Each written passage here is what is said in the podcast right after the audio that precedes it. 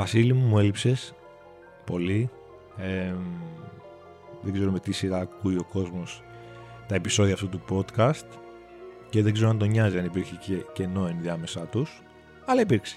Υπήρξε ένα κενό δύο εβδομάδων και λίγων ημερών για λόγους ε, βίας. Ε, είχαμε δύο κενά λοιπόν Σάββατα, Παρασκευές, πείτε το όπως θέλετε.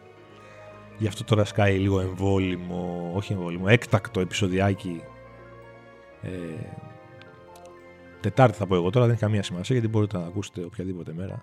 Τα ξέρετε αυτά. Spotify είναι αυτό.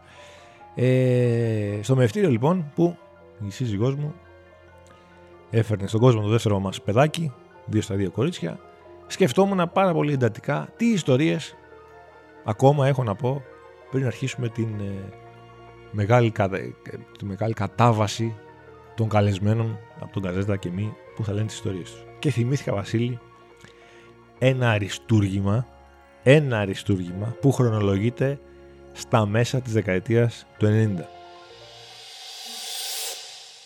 Στο μεγαλύτερο κομμάτι της ε, δεκαετίας του 90, όπως πολύ καλά ξέρετε εσείς που αγαπάτε την ιστορία και που απλά βλέπετε ειδήσεις, μενόταν ο λεγόμενος Ιουγκοσλαβικός πόλεμος. Κάτι Σερβίες, Κροατίες, αυτά, Βοσνίες, όλα αυτά λίγο μαζί από εδώ και από εκεί. Τι έχουν οδηγήσει αυτά; Έχουν οδηγήσει στο ότι χάθηκαν, έχασαν τη ζωή τους πάρα πολλοί ε, άμαχοι αθώοι άνθρωποι ή και άνθρωποι σαν εμάς Βασίλη μου που ντύθηκαν στο χακί για να πάνε να πολεμήσουν εκτάκτως για τη χώρα τους. Τι γίνεται λοιπόν τότε; Γίνεται ένα πρόγραμμα στη φοβερή Λιούπολη που μεγαλώνω, σε ένα, σε ένα από τα σχολεία της, στο οποίο ε, για 4-5 μήνες, αν δεν κάνω λάθος, το σχολείο φέρνει παιδιά ανθρώπων που χάσαν τη ζωή τους στον πόλεμο από τη Σερβία και τα δίνει σε ανάδοχες οικογένειες για αυτό το διάστημα. Για να ζήσουν λίγο ωραία στην Ελλάδα. Ήμασταν σε μια καλή κανονική κατάσταση τότε οικογενειακός. Ο μπαμπάς μου και η μαμά μου και όλοι μας ανέκαθεν ε, ανθρωπιστέ. Οπότε παίρνετε η απόφαση να φιλοξενήσουμε κι εμείς ένα τέτοιο παιδάκι. Θυμάμαι σαν τώρα λοιπόν που μας έχουν παρκάρει με τον αδερφό μου, οι γονείς μου, στη θεία μου, βράδυ, έχουμε φοβερή αγωνία και έχουν πάει σε ένα σταθμό τρένου, πιθανότατα στο σταθμό Λαρίσης, δεν ξέρω, να παραλάβουν με τη βοήθεια του σχολείου αυτού το παιδάκι που θα ερχόταν σπίτι μας. Δηλαδή, ο ενθουσιασμός που είχαμε με τον αδερφό μου ήταν μυθικός, ότι θα έρθει ένα παιδάκι ε, ξένο και θα ζήσει μαζί μας για κάποιους μήνες. Ήμασταν πάρα πολύ περήφανοι. Οι φίλοι μας ήταν πάρα πολύ. είχαν ζηλέψει τη δική μας ε, οικογένεια και πόσο cool γονείς έχετε και τι ωραία και τι καλά.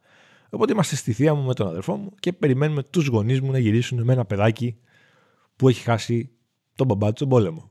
Ε, τώρα χαμογελάω, αλλά δεν είναι αστείο. Έτσι, δεν είναι αστείο. Δεν είναι αστείο.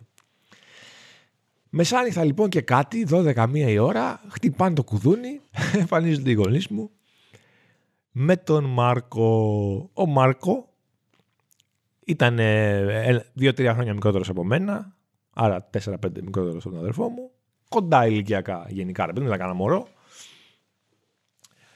Ε, ο Μάρκο ήταν ένα αγόρι με ξανθά μαλλιά παχουλούτσικο, όχι δηλαδή τα παιδιά που εσύ έχεις εικόνα ότι τα καημένα πόλεμος εδώ, κα, κακουχίες δεν έχουν να φάνε.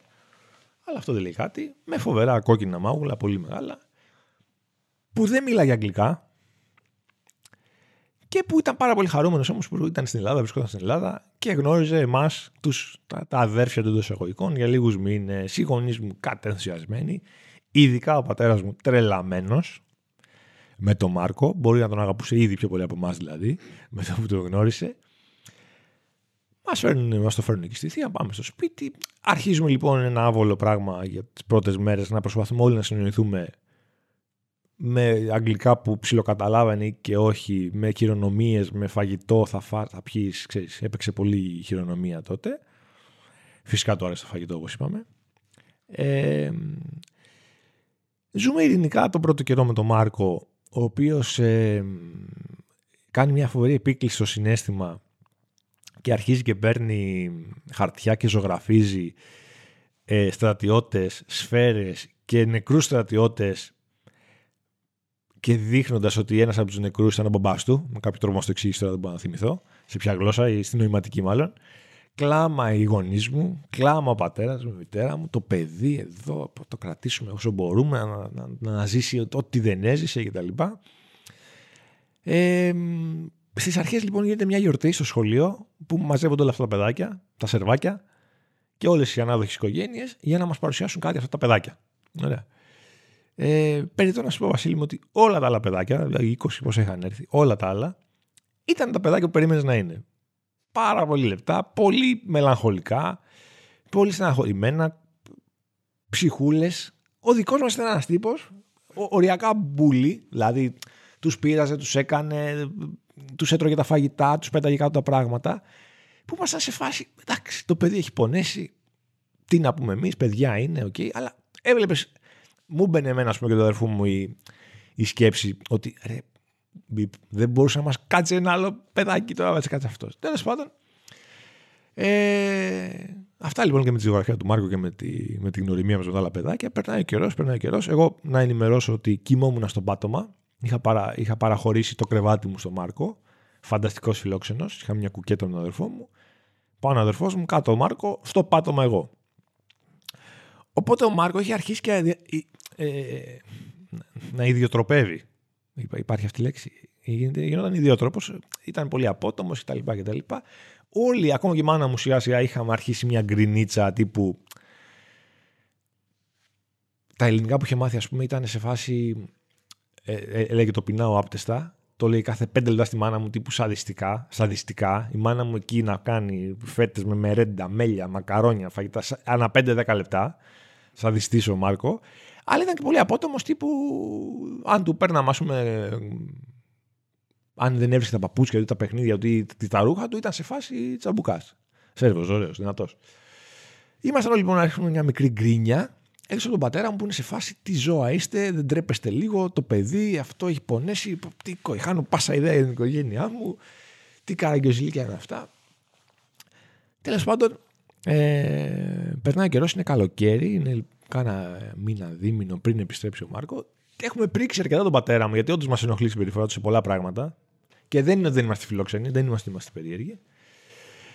Ω πριν ένα βράδυ που είμαστε στο δωμάτιο με τον αδερφό μου και τον Μάρκο, βλέπουμε τηλεόραση και εγώ κάθομαι στο κρεβάτι μου που κοιμάται ο Μάρκο πια και τρώω κάτι.